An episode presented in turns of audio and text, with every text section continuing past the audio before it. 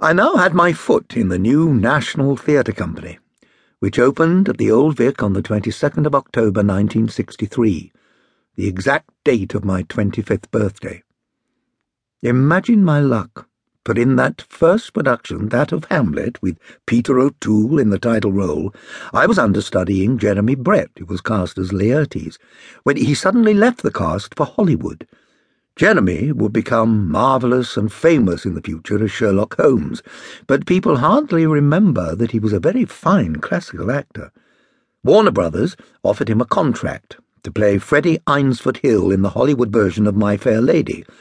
So here was I, a greenhorn, in the relatively major role of Laertes, playing alongside Peter O'Toole in the title role with Redgrave as Claudius. Rehearsals of Hamlet were bumpy and unpredictable, and somehow a good rapport between Sir and Peter failed to get off the ground.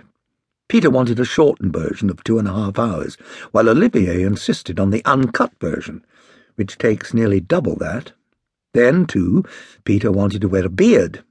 Olivier made him be clean-shaven, with dyed blonde hair. Of course, Peter worshipped the very ground Olivier trod on, like everyone else in the company, and, as he put it, I'm hooked on Larry Olivier. He's sat on the top of Everest and waved down at the Sherpas. But it hardly stopped him being defiant. I fell into a bad scrape with Sir over my sword fight with Peter at the end. We were practicing, and Peter didn't care for the movements that had been arranged by the fight director, as he wanted it to have more swash and buckle, so he said to me, Let's go up to the rehearsal room and work out our own fight. We did. There was a lot of me slashing at his feet, and he would jump, and then I would slash at his head, and he would duck. He would jump on tables and turn them over, and imaginary furniture would fly in all directions, very Errol Flynn.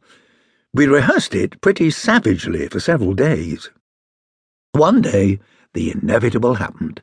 I cut at his head, and he jumped instead of ducking, and the sword went right across his cheek. It hit with the flat of the sword, fortunately not the edge, so it didn't cut him.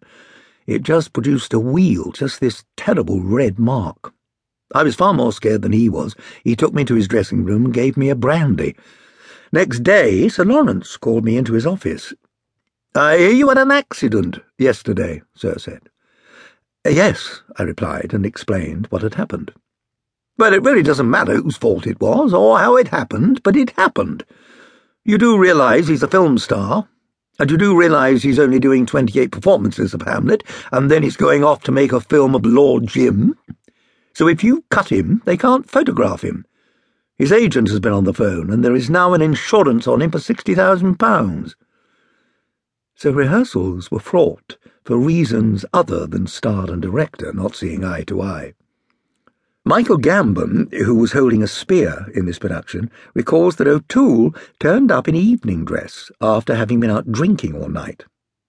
There was a lot riding on Olivier's inaugural production, and his choice of O'Toole, at the height of his fame as Lawrence of Arabia, was a high-risk strategy, especially with no pre-London opening.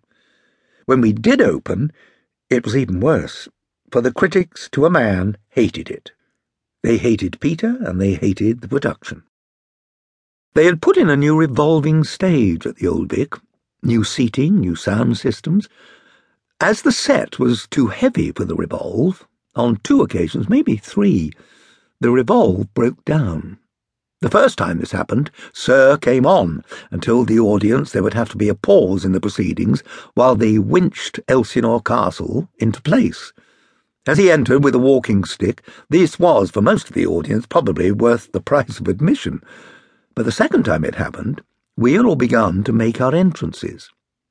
At the start, the battlements were facing the audience, and there was the ghost of Hamlet's father, positioned high up on the tower. Then the whole stage would revolve, so we were now inside the castle, while the battlements, turned inside out, were at the back. We were proceeding on to stage when suddenly the whole structure shuddered to a halt. We knew from now on it would be winched by hands below stage, and a number of us, or rather everyone, in full view of the audience, decided to grab a bit of the set and start pushing hard to give a hand to the winching and the stage start.